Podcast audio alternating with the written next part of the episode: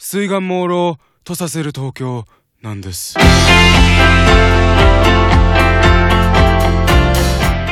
大家好，欢迎收听贝内广播，我是小马。我是勺子。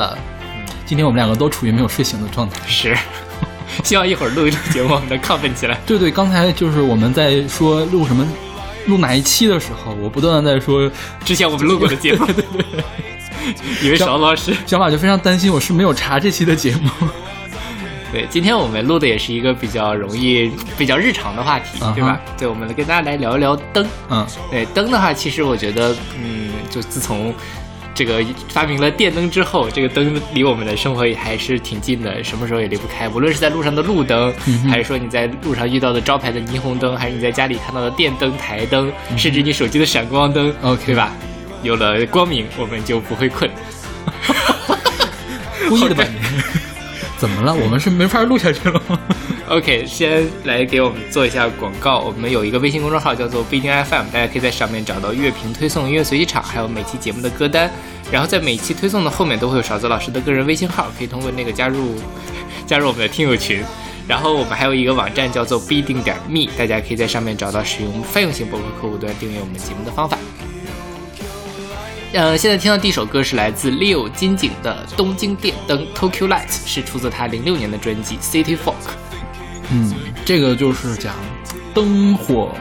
灯火辉煌的城市。是是是对对我发现好多歌都在讲这个事儿。是啊对，我觉得说到灯，可能最先想到的就是现代文明，嗯因为现代文明才有电灯，是吧？之前的油灯什么的，真是太可怕了。我觉得。煤油灯那个 就是那个我我是什么时候第一次意识到这一点呢？就是可能在年轻的时候去古建筑去看的时候都没有想到这个事儿。是有一年去苏州，那天刚好是阴天，然后我去逛园林，就是外面就很暗嘛，我一进到屋里面，而且它那个灯就没有打得很亮，就特别特别的暗。我就突然想到，说这个可以办园林的家子，就是大宅，都是很有钱的人家，都是一品大员他们家，或者是。呃那个巨商他们家，就是这样的家庭里面，到了晚上，你想象一下，就是他那个小煤油灯，我估计也就是四十瓦的灯泡吧，嗯顶多也就四十瓦灯泡，要照那么大一个宅子，你说你要放多少盏煤油灯才能把这个屋子给照亮？对啊，就很昏昏惨惨的。是是是所以古代人早睡早起嘛。对对对，就是像之前，呃，不都是有那个什么夏令时嘛？咱们国家也执行过一段时间夏令时。其实什么什么时候执行的？呃，在八十年代执行过一年，是就是全全中国都执全中国？好像是对，因为那个时候其实一方面是节约，另外一方面就是如果你在晚上不点灯的话，其实真的是没有事情可以做。OK，就只能睡觉，对吧所以其实那古代人也蛮惨的。前阵子我跟一个朋友聊天，就说这个中国古代这个古装剧，嗯你像《甄嬛传》跟《如懿传》，《甄嬛传》就晚上也是灯火辉煌的，对吧？然后《如懿传》的时候，它的那个就稍微会暗一些，它就稍微有一点那个烛光的感觉。然后那个《知否知否》，它的那个光就会更暗，就更像是一个那个所谓的真实的点灯的状态。OK，嗯，当然这个我因为我没有看过《知否》哈，但是你看《甄嬛传》跟《如懿传》，其实它在这个打光上其实也是有一些些区别的，是，所以要再跟于正的剧去比一下嗯，其实《甄嬛传》已经很那什么很暗了，我觉得。好吧，对，所以我们要感谢发明电的人是谁来着？发明店的人是谁来着？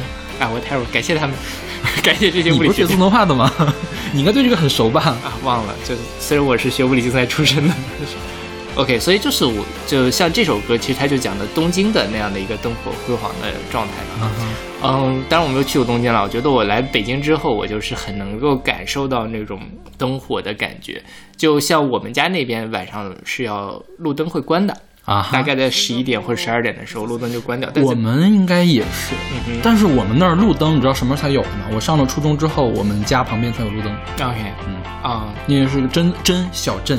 OK，我们那边路灯倒是有很早，但是很早就关了。嗯但是在北京，北京的路灯是不关的。嗯然后你每次傍晚的时候，你站在那个天桥上，看见这个滚滚车流，然后那个是，尤其是堵车的时候，那个红刹车的红灯，再加上那个路灯的感觉，确实是很有大城市的那个意味。但是那个感觉很复杂。OK，我记得我小的时候第一次来北京哈，就是在天安门那儿看夜景，嗯五岁的时候，就是当时就觉得很震撼？就是晚上了之后，旁旁边全都是灯的那种感觉，就是五岁的我之前是从来没有见过的。嗯哼，对，就像咱们小的时候，就是有什么灯，确实还能称作是一个景色。嗯哼，我记得那个我有亲戚在包头那边嘛，嗯他们从包头回来就跟我们说，哇，包头的夜景实在太好看了，那个钢铁街上这个什么灯火辉煌就它会有那种小彩灯的装饰。今年的春节的时候，北京不也装了彩灯吗？嗯然后有朋友吐槽那个彩灯怎么那么丑啊？啊！但是如果是比如说再放二十年前，那绝对是最一流的，现哎，北京市春节是在什么地方做彩灯？就是整条街上都整条。街都有啊。我觉得现在好像就是不算不是过节的时候，彩灯也很多，就嗯是树上会挂的那种灯，对，还挺多的。是五道口啊、三里屯之类的对对对对很多。然后，嗯，北京的现在景观灯主要在长安街一线，嗯。是吧？长安街那边的建筑会有景观灯，对。然后我就觉得北京的景观灯其实是没有西安好看的。嗯。西安的那个鼓楼的那个景观灯，就是我第一次去的时候已经很大了，我已经上研究生了，我觉得就比北京震撼很多，嗯。因为鼓楼相当于是在那儿平地起来的一个东西，在那对。然后也是很中心的一个地方，应该是。而且鼓楼那个，因为它旁边四周都是马路，对对对对。那个视角很好，是是是。对吧？你在天安门，天安门其实没有一个特别好的观观看的角度，对对对对。离它太近看不见，离它你站在这广场那边过不去，有些人，所以就比较尴尬。OK，然后比如说像上海，上海的外滩的景观灯也是很出名，包括像嗯重庆啊、香港啊之类的，反正你差不多哪一个大城市，你都能找到一条路或者一条江，那两岸是他们就是夜景能够拍出来的这种感觉。OK，但是这首歌好像讲的不全是就是这个我们说的这个给人的震撼的感觉的事情，是吧？对啊，就是你沉浸在那样的这个特别恢宏壮丽的城市之中的时候，也很容易找不到自我。OK，好吧，这是你们文艺青年的 那感觉，我真从来没有你这种从来没有这样的感觉我从来没有感觉吗那样的感觉，我就觉得哦，哇靠，好漂亮啊，就这样的感觉，没有，我经常好爽呀，每次都感觉。站在那个天桥上，觉得啊，好孤独。大家像我一样芸芸众生，就像这个城市里的蚂蚁一样。对，我反正是经常会有这样的感觉。好吧，嗯所以这首歌差不多也是在讲我说的这样的一种感觉。是是是是是，对，说什么想想用想把水那个向着那个电灯泼过去，我觉得这个简直就是这个这有点过过了，就想要就是说毁灭这个辉煌壮丽的这个概念一样。是是是。你之前听过这个人吗呃，我之前我很早很早之前在网易云音乐上听到的这首歌，？OK。循环到的，我觉得特别好听，然后我就把他的好几张专辑都听了一遍。OK，对，这个人叫 Leo 金井，嗯。然后他也很有意思，他是一他爸爸是东日本人，他妈妈是瑞典人，啊是一个日瑞混血，然后他呃之前是在英国读的书，嗯。高中回了日本，后来又在什么呃牛津布鲁塞尔。对，还有在那个牛津大学好像还拿了一个那个硕士学位。硕士学位对，不拉不拉的。嗯，后来就回到日本去做歌，现在好像是也在玩乐团还是怎么样的。对对对，然后他这个歌叫 Tokyo Lights 嘛，东京电灯。他后来还出了一个叫 Tokyo Lights Two，, 对，东京电灯其二。那歌跟这个歌旋律不一样，但是那个嗯氛围还是很相似的。就他这个感觉就是我我很喜欢的那种，旋律性很强，然后它嗯哼氛围又营造的很好。嗯哼对，所以就是呃，而且是日本听不懂。，OK，啊就 听不懂很重要是吧就很很容易被他那个音乐给吸引住不会太去看他的歌词。？OK，所以其实蛮好的，我觉得大家感兴趣的话，可以去听一听他的专辑。是。嗯然后他们这个一般日本日外混血的这种，就会用日本的姓，然后取一个外国的名字。他真的就叫金井莱奥，嗯他就是真的叫 Leo 金井。然后我之前还听过一个叫什么井上乔一，嗯就是井上 Joy，Joy 对对对但是日本人其实比较好的一点就是，他们也现在也有人会拿片假名来起名字所以比如说这个 Leo，你完全可以拿片假名写出来 OK 这样的话你也分不清楚它是一个真的呃日日本名还是一个我我估计日本人是能分清楚的，咱们分不清而已。OK，就而且日本人欧化的也比较严重嘛，对吧？所以现在像真正日本出生的小孩叫做什么金井詹姆斯之类的也都没有问题。OK，好吧，日剧里面经常会出现这样的东西。OK，OK，那我们来听这首六金顶的《东京电灯 Tokyo Lights》。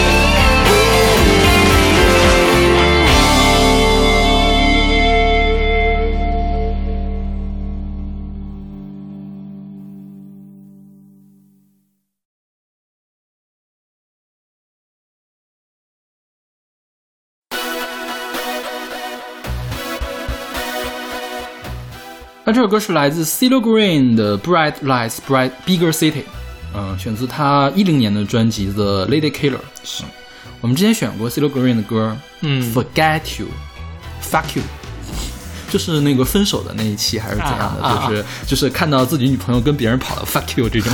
OK，想起来有印象了吗？因为我简单介绍的是 CeeLo Green 是美国的 R&B 歌手，然后也是个 rapper。他跟那个他他组过一个二人组，叫做 Janelle Sparkley，呃呃，唱过一首歌叫 Crazy，好像拿了格莱美的提名。然后他是美国好声音的评委，OK，对，嗯，就是一个大胖子，一个黑人。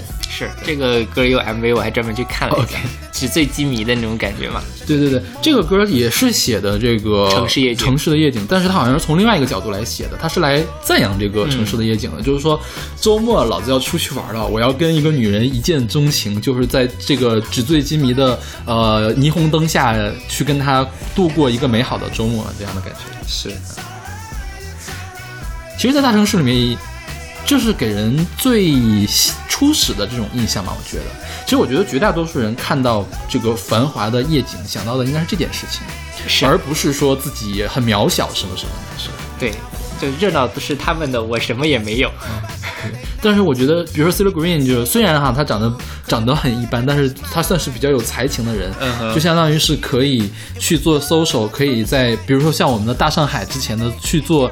呃，名媛呀，或者是做什么的，就是可以玩得很开的这种人，所以他看到，呃，繁华的都市的夜景，就会有这样的联想。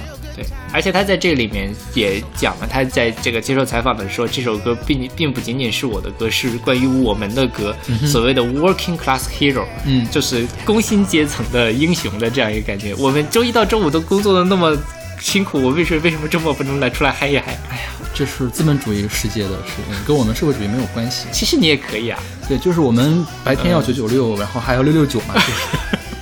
对，今天看刚看一个段子，白天九九六，晚上六六九，最后八八六。这个梗，我们放节目的时候大家还能 get 到吗？应该还可以，马上就要放。反正就是，我觉得适当的放松也是很有必要的。对，就是，嗯、当然放松的形式有很多，比如说像在大城市，其实很多时候，尤其像咱们这个年纪的人，差不多就是去逛逛夜店、喝喝酒、嗯，唱唱歌，嗯，也没啥别的可做的了，对吧我们对这个都市生活的想象力也是很有限的，除了这些事情，好像没有什么别的可做。OK，我觉得都市生活也就是这些事情了。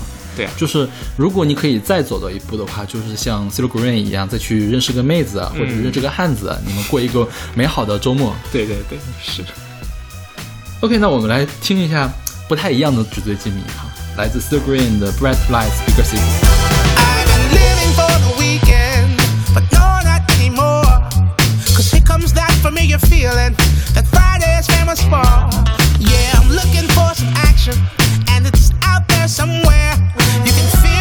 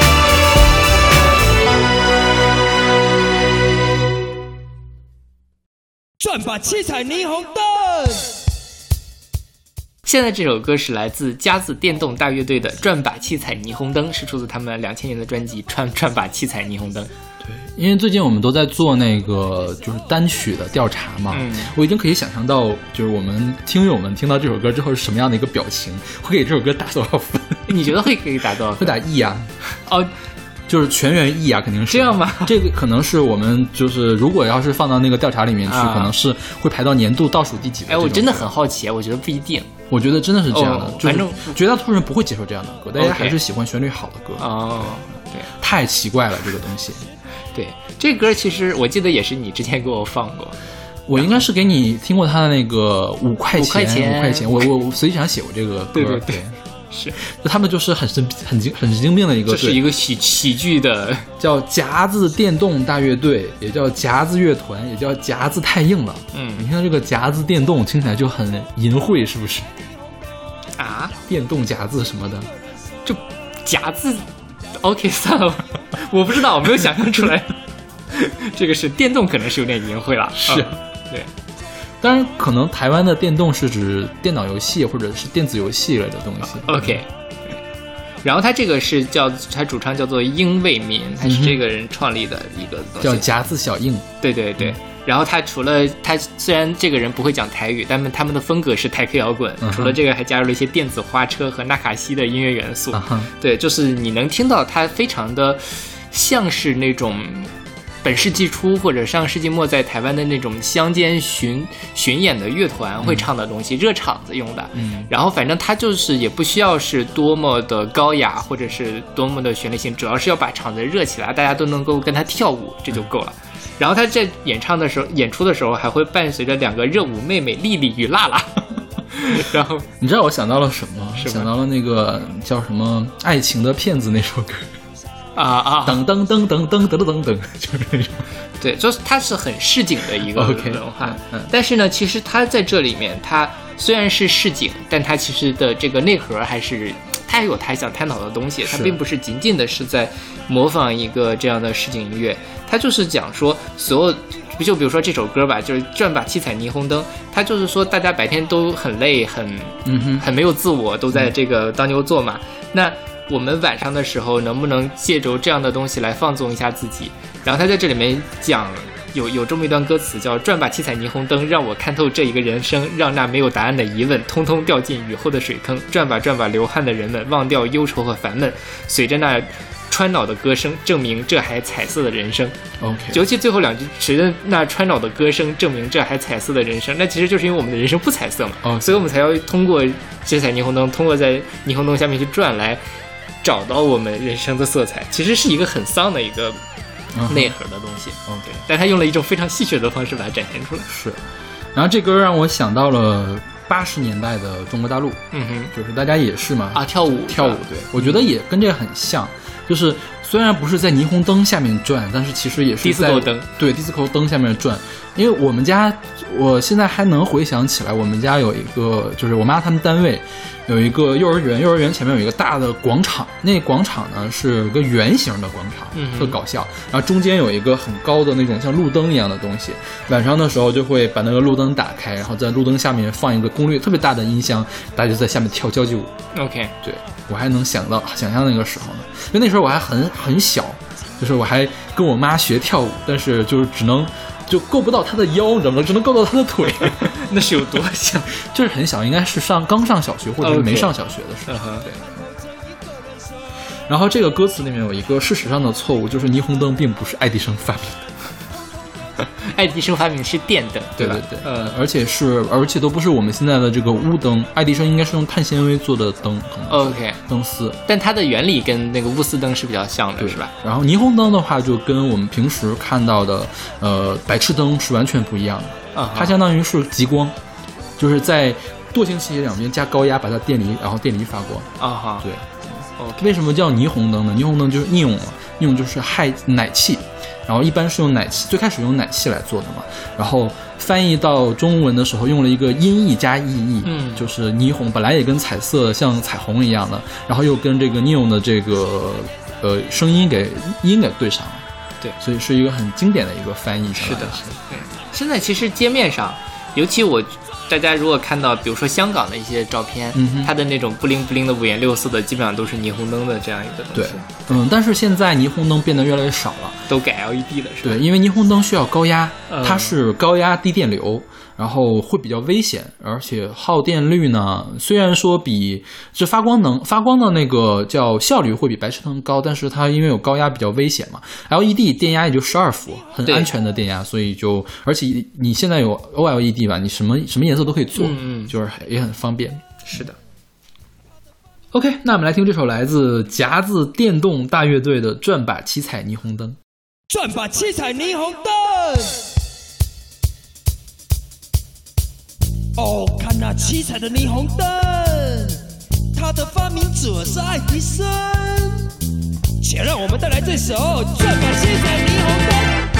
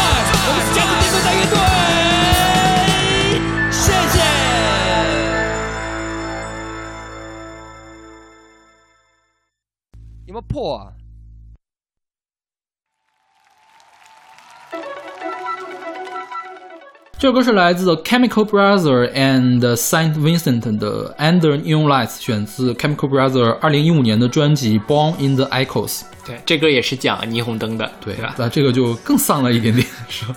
要在霓虹灯下自杀。这歌我没太听明白。OK 就包括他的这个什么 MV 啊，MV 也是那种看不懂我没有看他的 MV，我以为没有 MV 他。MV 有两版，第一版刚出来的时候就是那种类似于，就是 lyric MV 是吧？只有歌词。不是，是有点像你记不得早年间有那个 Windows Media Player 的那种啊抽象的艺术效果，就是类类似于那种的是一个霓虹的冷白色加一点点蓝色的那样的一个色调。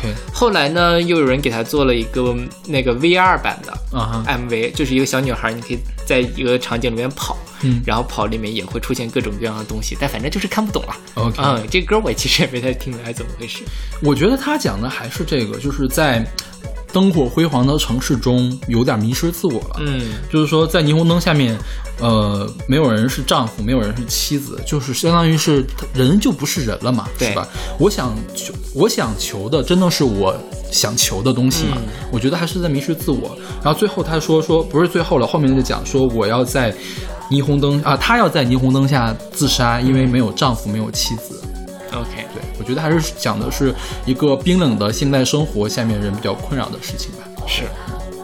这个就我觉得这个的感觉跟说你站在呃车水马龙的北京的夜里的天桥上看到的感觉还是不一样的。嗯哼，我觉得他的感觉就是说，这个霓虹是我们社会的人里面创造出来的，而创造这些霓虹灯的人，并不并不一定能享受到霓虹灯带来的快乐。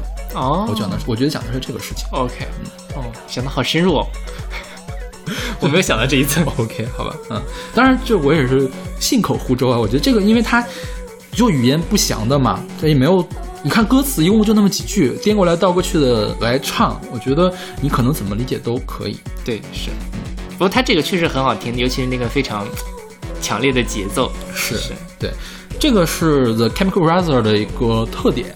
我们之前在化学统治世界那期，我跟 CD 做那期节目里面选了 Chemical Brother。Chemical Brother 是八九年成立的英国电子乐二人组，但是他们是到九五年的时候才叫了这个名字。他之前一直在帮另外一个乐队来做东西，后来那个因为他做的比那个乐队好，那个乐队就把他的名字给收回去了。啊，然后后来九五年的时候，他刚好发了一首歌叫《Chemical Beats》，嗯，然后他就给自己的定名叫做 Chemical Brothers。然后他们是 Big Beats 的先驱，Big Beats 是一种电子乐的风格，叫大节拍，特点就是有很多的那个重拍的咚咚咚咚的这样的重拍，然后有合成器的那个 loop，就是不断的重复，不断的重复，不断的重复。我们在 CD 跟 CD 做那些节目里面选的歌叫 Star Guitar，那个歌你听起来就特别有 Big Beats 的特点，就是呃。一个一段旋律重复、重复、重复、重复，加花重复、重、重、重复，然后你配着那个 MV 看也看得很很清楚。那个 Star Guitar 的 MV 是就是一辆火车在开，然后比如说随着一个拍儿来了，出现一个电线杆子；除了拍儿来了，出现一个电线杆子，你会发现那个是在重复的。然后当出现加花的时候，可能外面的从白天突然变成黑天了，加花一消失呢，又从黑天又变成白天了，就是很相当于是把一个呃音音乐给视觉化了的感觉。就是你用过那个 MV 的话，就可以理解大节拍到底是一个什么样的一个东西。OK，对然后你看我们听这个也是，呃，有不断的重复的这种旋律嘛。你看，就是那个三森三森 Vincent 唱的那个歌，就 Let It Go Let It Go，或者是什么 All I Want a View。All I Want a View Tonight 也是不断的重复，不断的重复，这都是大节拍的一个特点。嗯然后这个 Saint Vincent 我们也选过，是在女童的那一期里面选的。他是纽约一个比较前卫的这个呃叫另类流行的歌手，可以这么说，就是很多人在模仿他。就是你之前听到一些，比如说唱那种另类民谣啊，或者唱什么的，你会突然发现有一天他出了一本新专辑，然后就变成三图温森特的这个风格了。就是，所以他是很前卫的一个歌手，相当于是呃把前卫的流行的这个那个路给你摊开了。嗯哼但是他虽然在做前卫的东西，他其实还是很悦耳的。呃，这首歌算他很不悦耳的一首歌了。OK 因为我觉得他是被这个 Chemical Chemical Brothers 给影响了。像 Chemical Brothers，呃，一般不会做特别悦耳的东西。你想，这是在夜店里面跳的，然后迷营幻营造出那种迷幻的可以跳起来的感觉，所以它未必是旋律很好的。但是 Saint Vincent 的歌，我觉得悦耳的歌还是很多的。嗯哼。OK，那我们来听这首来自 Chemical Brothers 和 Saint Vincent 的 Under Neon Lights。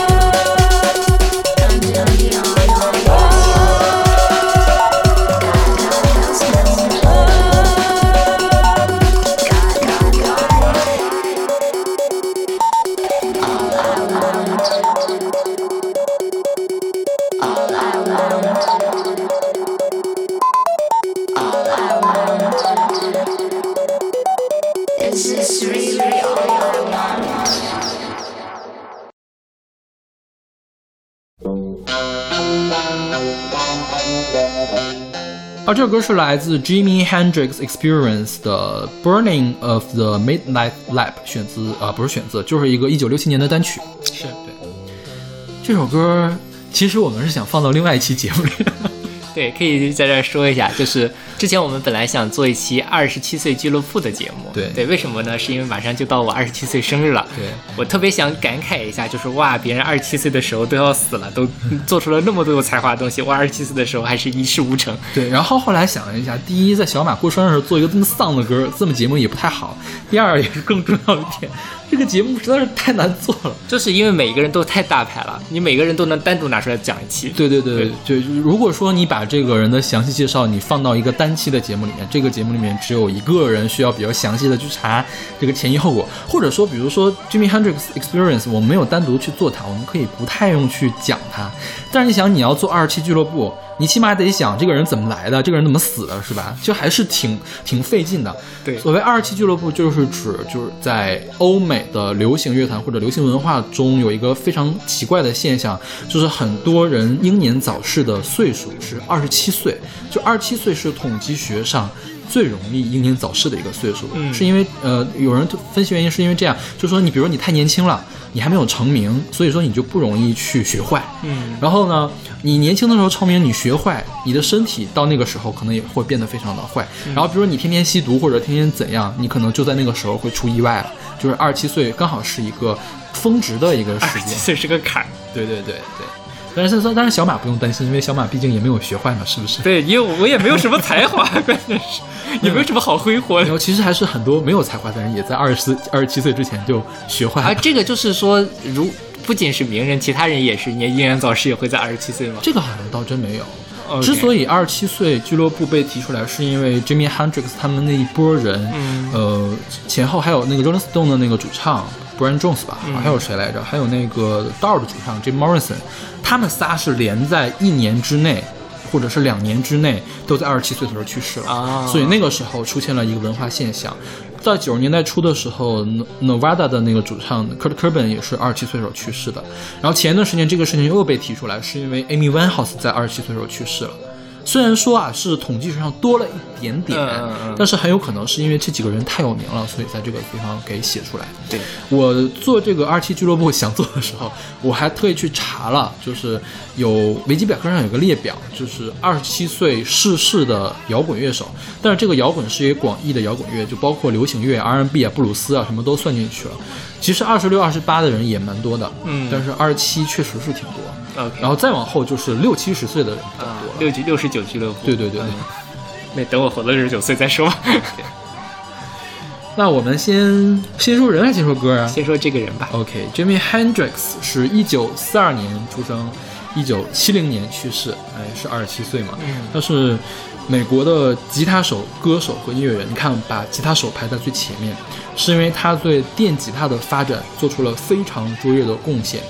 就我们现在听到有一些歌曲会使用这个左右声道不同，嗯这件事儿最开始是 Jimmy Hendrix 做的就是用不同的相位来营造一个不同的音乐的效果。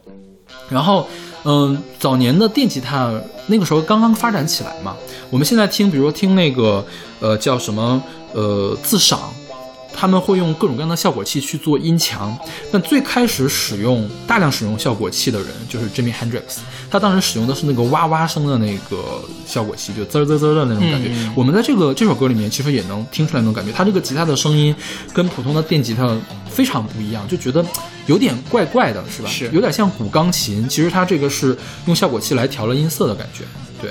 然后他呢是，呃，他入选了摇滚名人堂嘛，摇滚名人堂说是摇滚乐历史上最伟大的器乐演奏家，我觉得他也是得到可以担得到这个名字，而且他是左撇子，他是用的是左手的那个吉他，对，然后他是呃发展了传统的摇滚吉他和电子蓝调的演奏技巧，就是经常用这种失真的这个技巧，然后他。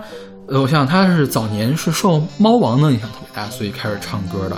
然后也是年轻的时候父母就离异了，十六岁的时候母亲就去世了。然后当年他想拿吉买吉他，他爸就不给他买，然后就很那什么。呃，十九岁的时候就因为偷窃，偷窃了之后说你是入伍呢还是蹲监狱？他去入伍了。入伍之后，反正有一段当兵的这个岁呢，也是其实也也跟他后来的这个音乐有一定的关系。然后一九六三年的时候开始演艺生涯，是翻唱了一首歌叫《黑柱》，不是黑柱的啊，黑柱。那个被经纪人赏识之后，就成立了我们现在听到这个乐队叫 The Jimi Hendrix Experience 乐队。然后，呃，他在一九六七年的时候，突然一下子就做了一个骇世惊俗的事情，在这个雷呃蒙特雷流呃梅蒙特雷流行音乐节上嘛，点燃了自己的吉他。就是你又可以看到有 Jimmy Hendrix 有个非常经典的照片，就是他他那个把这个吉他给烧起来了嘛。然后这个其实是当时站在最前排的一个小男孩儿，他在用相机里面最后一张胶卷照的一张照片。这个也相当于是摇滚乐一个传世的一个吉他。后来谢霆锋砸吉他嘛，我觉得所有砸吉他的人都是在跟他学。是的，是的，是的，对然后他说，他说他为什么要砸吉他？说我爱我的吉他，但是为了做出完美的艺术，总是要有一些牺牲的。我虽然爱我的吉他，但是我还是要牺牲它。就是就是你可以把它理解为一种行为艺术，我觉得对对。然后后来就因为你看他是一个。相当于是很有才华的、很有个性的，也很叛逆的一个音乐人，所以就非常容易跟经纪人发生纠纷。一九六九年的时候，他这个 Jimmy Jimmy Hendrix Experience 乐队就解散了。解散了之后，八月份参加伍德斯托克音乐节，它是伍德斯伍德斯托克音乐节是应该世界历史上为期最长、参加人数最多的一场音乐音音乐节。然后它是那个音乐节上的压轴，它是整个音乐节的压轴。然后他也是音乐节上获得就是报酬最高的一个艺人，就是你可以见到当年。因为伍德斯托克其实当时出了很多传奇的这个艺人都参加了嘛，你看他来压轴就可以体现他在当时就地位很高。然后他当时演奏了一首美国国歌，这是美国国歌最最另类的一个演奏演奏方法，用纯用电子吉他演奏的，然后加了很多的放大器和失真效果器，呃，是营造的一个导弹发射的一个音效。然后当时正好是越战嘛，对就被解读为反战。然后 Jimmy Hendrix 说，我也没有想反战，但是你们怎么解读都可以了。对，然后这个事情也是让他的名声更进一步的那个什么嘛。然后当时他不是唱《黑柱》出出道的嘛？那个伍德斯托克音乐节的最后一首歌就是《黑柱》，有八万名观众听他唱了这首安可曲。你想想，八万个人是什么样一个概念？鸟巢，就是你想，当时那不是鸟巢那样做起来的，是平展开的。我觉得这个还是很可怕的。是啊。然后，那个一九七零年的时候，他就发行了最后一张专辑，也是他的唯一的一张现场专辑。然后他那个时候就组办了一个新的乐队，叫 Band of Gyp 呃 Gypsies，就是流浪者乐队，对吧？嗯，然后他一直都沉迷于酒精和 LSD，然后定期吸食大麻、安非他命，偶尔用卡可因，然后巡演的期间，尤其是要这样，因为要提起精神，然后要创作，然后经常因为吸了毒、喝了酒，就容易跟人打架嘛。然后六九年的时候，曾经因为那个毒品在加拿大被抓过，然后最后他去世是因为在吸入巴比妥类药物的时候引起了呕吐，窒息而死。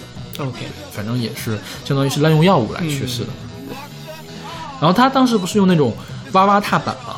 他当时是与马勺来合作，你知道马勺吧？是那个 Marshall、啊 Marshall 那个 那个呃吉他的吉他的那个吉他还有什么呃反送啊？就是现场效果器效果不是反不是效果，哎呃效果器也有，他们也做效果器，做音箱吧，他们对音箱，对还有反送。马勺当时就与 Jimmy Hendrix 合作了好多，马勺给 Jimmy Hendrix 定做了很多的效果器和音箱，还有吉他。然后那个，所以 Jimmy Hendrix 也相当于是帮马勺打去了一片天的感觉。OK，所以现在大家都说你买了一个马勺的音箱或者怎么样，就觉得特别的牛逼啊，嗯是不是啊？欢迎这是因为对你听了马勺的电台也推荐啊，没有 并没有。可以来找我们他合作。算了，没有人跟我们合作了。OK，那我们来说这首歌吧。嗯，这首歌讲的是什么呢？这个灯其实是一个比喻的一个事情啊，就是说他他一开始先在讲特别丧的事情，就是说 the morning is dead and the day is too，就是早晨死了，整个一天都死了。整个一天都死了，然后整个一天就浑浑噩噩的。但是我还是在我失去了自我，但是我还是在午夜的时候点亮一起一盏灯，对对这样的一个感觉。而且就是是这个就是很呃那种很孤独的感觉嘛，也是是一方面它是 midnight lamp，嗯它就是午夜的灯，昏昏惨惨的那种感觉。嗯另外一方面，它还是 burning，、对吧 OK 就那种啊，我燃烧着我自己去排解我的孤独的那样的感觉。OK，但其实有它这里面，你也可以把它理解成一个情歌，或者是怎么样，失恋了也可以，或者你把它有别的解读。它中间一直在讲 lonely lonely lonely loneliness is such a drag 这样的东西。所以就是，即便你看这已经过去了多少年，五十多年了，可能、嗯这个歌放到现在，你我觉得还是很多人能够引起很多人心中波澜的一首歌。是，就无论是它这个，虽然我觉得这个歌可能是这个录音的效果会差了一些，但是你如果仔细去听它的效果器的话，其实也并不觉得它是老的，对对嗯。一点也不过时。是。对，所以可以想见当年 Jimi Hendrix 对于整个的摇滚乐有多么大的贡献。是是是，对。OK，那我们来听这首来自 The Jimi Hendrix Experience 乐队的《Burning the Midnight Lamp》。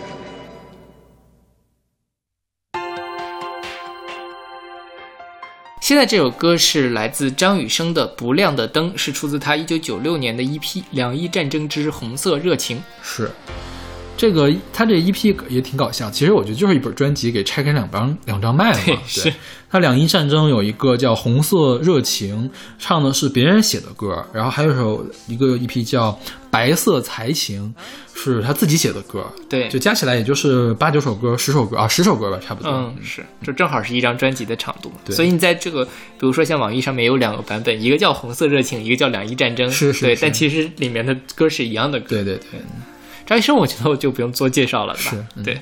之前我们选过张雨生的歌吗？应该选过吧？应该选过不少呢，我记得，但是我想不起来具体是什么歌了。是，就张雨生在这个台湾，如果他没有英年早逝的话，我觉得现在也是对，现在没准超一流的就是张惠妹就变成了邓丽君级别的人物了。啊，有可能是吧对，是张雨生估计现在的江湖地位也是能够比上罗大佑李宗盛这样的。我觉得没准要比李宗盛要高的感觉。是的起码起码他唱歌比李宗盛好呀，是不是？就因为他自己也能生产非常好的作品，他又能写出很好的作品。对对对，然后这首歌它是这个，其实也是有个情歌，嗯哼对吧？就是呃，悲伤的情歌是对，没有不亮的灯，也没有习惯孤单的人，生来都是谁都怕冷，需要人疼。哦，我天，怎么你念出来这么恶心呢？就真的是这歌词儿只能唱出来，这念出来就太那什么了，太矫情了，是吧？是，嗯对，就是啊，但就是挺挺真实的。嗯呃，没有不亮的灯，也没有害害怕去爱的人，只有只等有人看透他的眼神。就是那种要么是单恋，或者是刚刚分手了很伤心的那种感觉。嗯，对。但是张雨生就很奇怪，他唱《我的未来不是梦》也没问题，他这样的唱这样的歌也没有问题，是是是？对吧他唱苦情歌，你也能够感受他心里面的那那一种难难过的，就是还是会唱啊，是会唱的人，是也是会制作的人。其实我他没太搞懂，他为什么要用用灯来做比喻呢？就不亮的灯到底比喻的是个什么东西呢？呃，不亮的灯就是天，就是我自己天气天灰了，这个生活一片漆黑了嘛。嗯我没有谈恋爱，或者我刚刚分手的时候，我的人生就是那样的一片漆黑。就是每个人都是一盏灯，是吗？对跟我们下首歌是一样。对对对对，是 但是就是如果有那么。呃，一个合适的人的话，他就可以让我绽放出我生活的光芒。对呀、所以他这里面讲没有不亮的灯，也没有习惯孤单的人大家都是很孤单的，在黑暗里面去找就就是需要用光来传递这个信号的一个人，是，而且需要的是你来把我这盏灯点亮。就谈恋爱的时候，其实更重要的是我自己，我自己的状态是什么样子。OK 那其实遇到对的人，就是能把你这个不亮的灯给点亮。OK，然后这歌其实后来，呃，他还被黄磊翻唱过，哦叫《吼，边走边唱》。边走边唱是边走边唱的副歌就是这首歌的副歌。哦。嗯，都是陈志远做的曲。说实话呢，我不不太吃得进去黄磊的唱法，所以我一直没有认真的听过黄磊的唱歌。对黄磊吧，我其实我又就听完这首歌，再听边走边唱，就觉得哦，边走边唱什么歌呀？OK，对，但是这个黄磊，其实我觉得他当年之所以能在台就风华嘛，他当时嗯是出了好几张专辑，我觉得是当时是不是也是张雨生给他做的呀？对，是吧？是是啊张雨生给他做过。后来就是张雨生去世了之后，黄磊不还在他的那个纪念专辑里面嗯哼，呃唱过嘛？对，就是我觉得是黄磊他身上还是气质是比较独特的。嗯那个时候或者说整个乐坛都不太有那种文人气质的歌手啊、所以他可以把自己的那一面展现出来。那即便是他这个唱功欠奉或者怎么样，他还是有他特色。OK 呃，很多这个文艺的小女生可能还是会很喜欢。OK，而且我觉得黄磊不是有一张那个什么，呃，文学作品的诗歌的那个吗？我觉得他朗诵比唱的好。我就真的是听不进去他唱歌，所以那那张专辑我有同学买过，我还借来听了呢。就是放了两首歌，真是实实在是听不下去。也可能当跟我当时年轻有关系，当时其实听歌的种类比较少的。OK，现在是什么歌都能吃得进去嘛？回头再吃一吃，看能不能吃得下去。有有有机会再试试。下次我选一首黄磊的歌。你你得保送他一下，可能。OK，好的。OK，那我们来听这首来自张雨生的《不亮的灯》。看过很多的人，一辈子忘情游戏人生。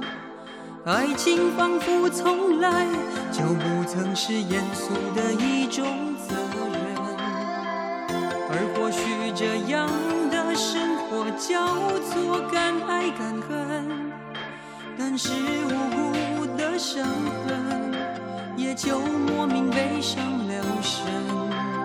也有这样的人，一辈子痴痴等着缘分，所有的朋友当中，似乎和寂寞的交情最深。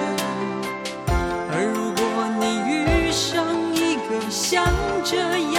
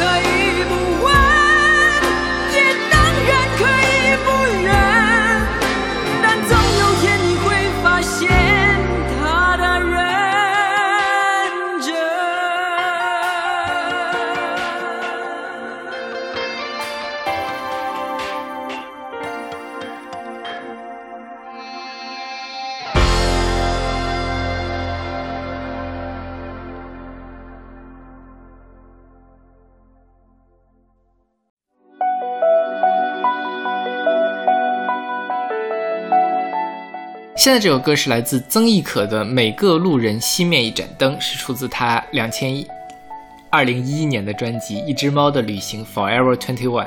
嗯这个 Forever Twenty One，我觉得就特别像曾轶可的风格，永远二十一岁啊什么的。是啊，不知道现在曾轶可还会不会觉得她用 Forever Twenty One？曾轶可我最近没有看曾轶可的、那个。曾轶曾轶可最近不是上了那个《我是唱作人》的节目吗？是，我觉得那他是那个节目最大的亮点。你不是还选了就是王源的你们下一、哦下一期下一期的下一期有选了一首他的备选吗？对对对，但是我觉得真的是唱功欠奉，就有点也是吃不太进去。曾轶可确实他的问题就在他的唱功上。其其实吧，我不是很在意他的唱功。你只要制作的时候，你想办法把这个唱功的事儿给呃给圆过去就可以了，嗯我觉得很 OK 的。你不论你是呃精心的去找老师来教你该怎么去发音嘛，或者是说你用什么编曲的方法、把这个你的词儿给它盖过去都 OK。但是真的是你你选的那首歌，我就是觉得做的不够好，因为它是现场的嘛，是现场的。现场的。啊对因为那个节目都是他没有都是没有发表的作品，啊然后第一次出现都是现场的，啊那他的这个虽然其实我觉得曾轶可在编曲上也是用了心的，嗯，嗯，那实在是因为他唱对，而且现场的没有办法是扶不起来去调那个什么声音的比例啊，或者是怎么样那个肯定没有录音室调的好嘛。所以什么？但那个歌，我觉得如果是他录个录音室版本，应该很好听。OK 那回头等他出录音室，我们再选哈。OK。像这歌就是他的录音室版本的歌嘛。我一直觉得曾轶可除了第一张专辑啊，嗯除了第一张专辑就是狮子座那张专辑之外，她所有录音室专辑唱的都很好。嗯哼，就是不管是因为调音调的好还是怎样，反正给人的感官是非常好的。是的我觉得作为一个录音室专辑，这样就足够了。对对对，而且作为曾轶可这样有很有创作力的歌手，唱成这样就很足够，很足够了。而且你听他唱的，呃，可能会把走音调掉啊，但是有一些气息是没有办法调掉的，就是他还是有感情在里面的。你可以听到他的声音后面有什么样的情绪，我觉得这个很棒的，这个不是一般人可以做得到的一个事情。是的，所以我一直很喜欢曾轶可的录音室专辑，包括这一首。这首我记得当时一一年刚出的时候，那个时候我还在自己排榜的嘛。嗯我觉得起码这首歌肯定是上了我的月榜的。OK 就是我在某一个月里面会听这首歌，听的特别多。嗯哼，曾轶可她其实那个时候还是比较偏流民谣的，拿把吉他的那样的一个路线。我觉得最早她在参加超级女声的时候不是那种形象？但后来现在就开始玩摇滚了。啊，在啊签了摩登天空嘛，他啥时候签的《摩登天空》？一上一张就签了，可能就是去年那一什么星星，月亮什么的那个。不是吧？去年那一张叫什么来着？忘了。去年呃，Anti Echo 的那个。对对对，好像就签了摩登天空了。那个时候，OK，怪不得。其实也还好吧，他这个摇滚也是民谣摇滚的感觉，就是是很轻的摇滚，对，然后可能会加一点另类的东西进去，对对但是你看他拍男 V 呢，还是天娱的感觉，我反正我觉得大家可以回头去看看那个节目我觉得还是很好的。就是曾轶可真的是，嗯，非常好。OK，就是我对他改观很大。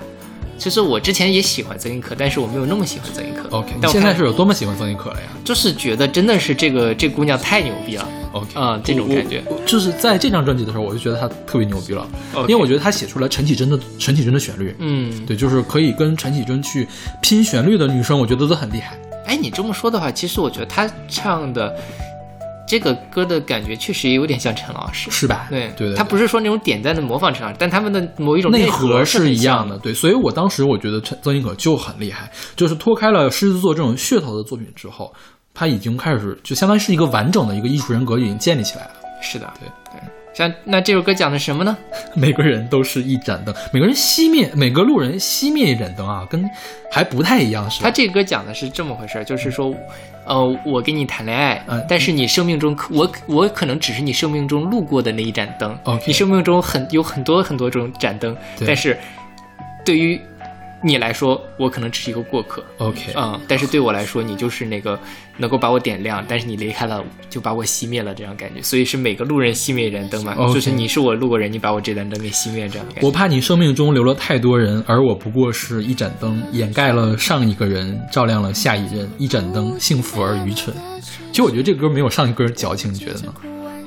啊，这歌对对是吧？是的就是歌词没有那么那么矫情，嗯，就是那上面那个歌词特别像琼瑶写的，是，对吧？这歌词的话，多少像是二十一世纪的情歌了，而且它很收着来的。符合那样的小女生的那种很矫情，给自己加了很多的意义的感觉就很陈老师啊，啊！是的，是的，尤其是他说什么那个掩盖了上一个人，照亮了下一个人，太妙了。对，我觉得太妙了，这个比喻真的是一般人想不到的。OK，对对，为为曾轶可鼓掌。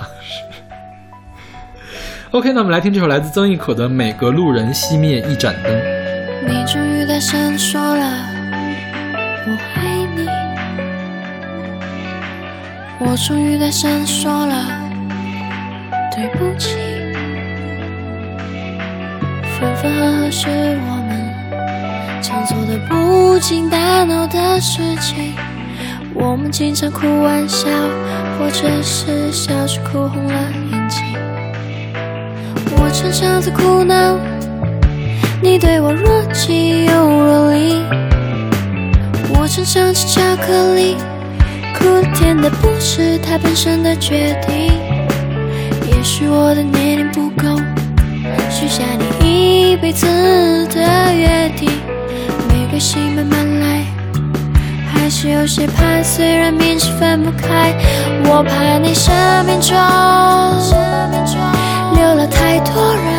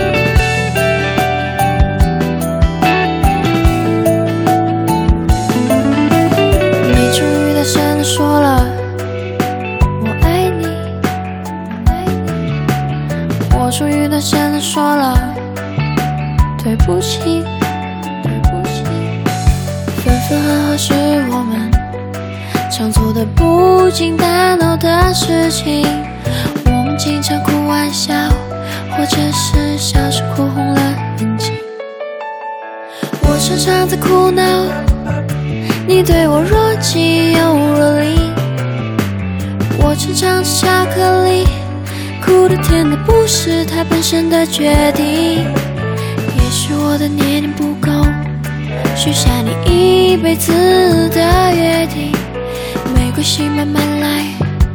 还是有些怕，虽然明知分不开，我怕你生命中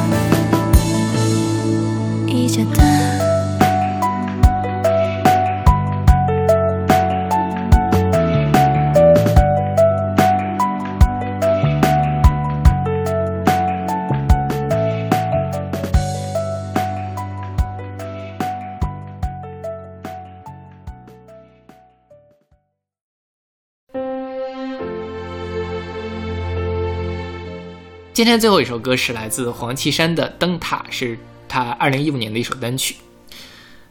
就这歌特别像那个老艺术家德艺双馨老艺术家唱的歌，你不觉得吗？是，因为因为本来原唱也是这种风格的，是吧？对，这歌就是那个，它是黄绮珊的成名作，是成名作呀，也不能说是成名作吧，就反正是黄绮珊的代表作吧。这么说，嗯她为数不多的你能想到的她的原唱原唱的歌是，嗯，因为黄绮珊本身她的。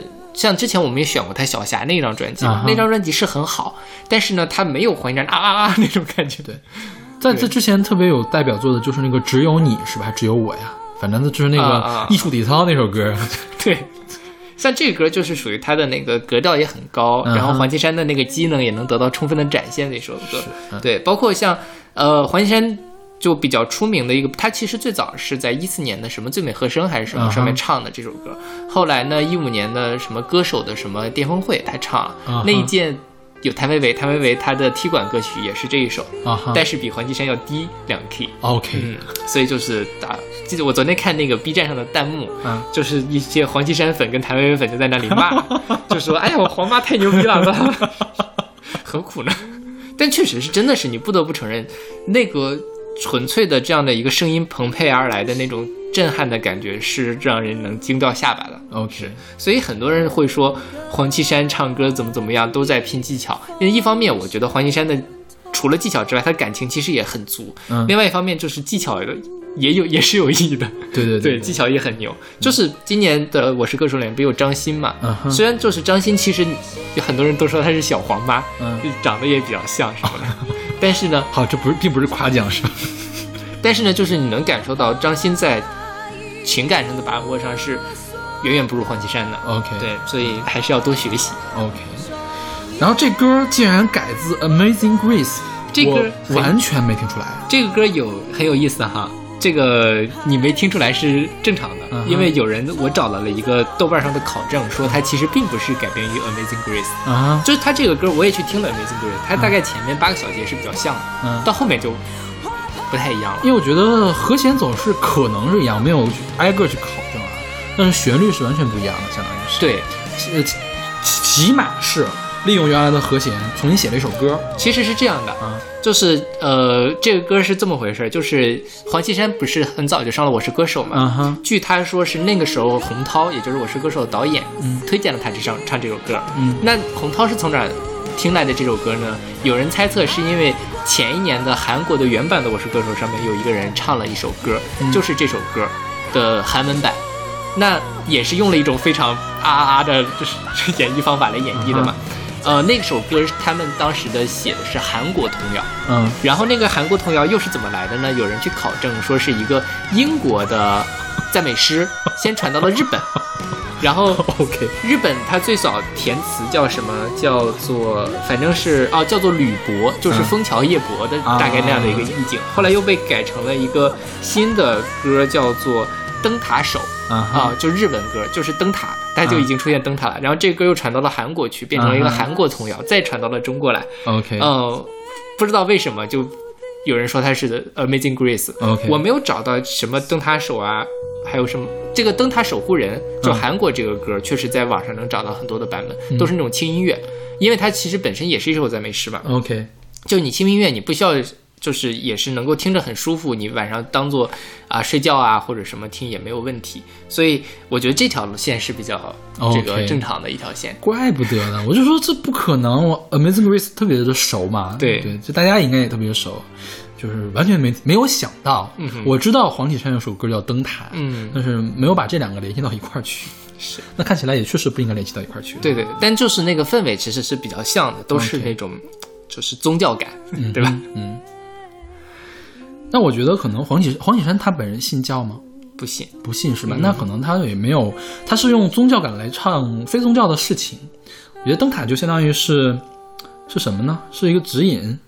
对呀、对就是，嗯、这个茫茫人海中，我需要有一个嗯那样的，无论它是宗教也好，信仰也好，或者是什么是爱也好，什么 OK，对，我们都需要这样的一个灯塔，我们也可以成为别人的灯塔，反正就是这样的一个感觉。OK，所以其实这个歌最早的时候，你想，如果是作为一个日本或者韩国的童谣，它的宗教意味不会很浓的，嗯哼嗯，对吧？所以它那而且它旋律确实也很好听 OK 对吧？你不把它当做一个宗教歌，它也是很好听的一首歌。OK，嗯，所以这个灯既可以很私人，又可以很公众，是吧？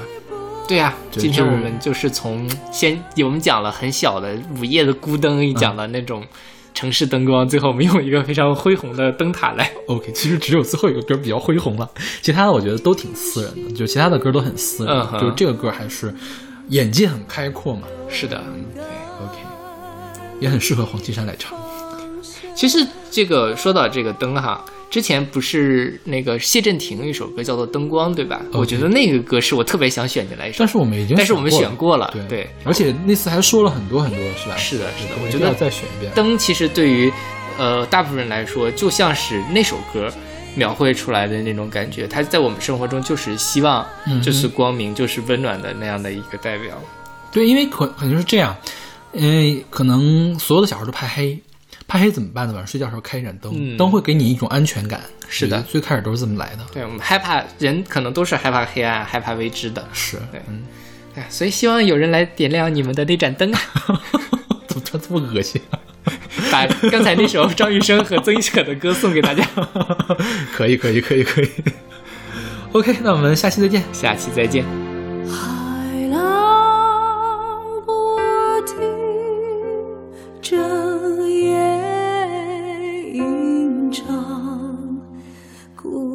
独陪着。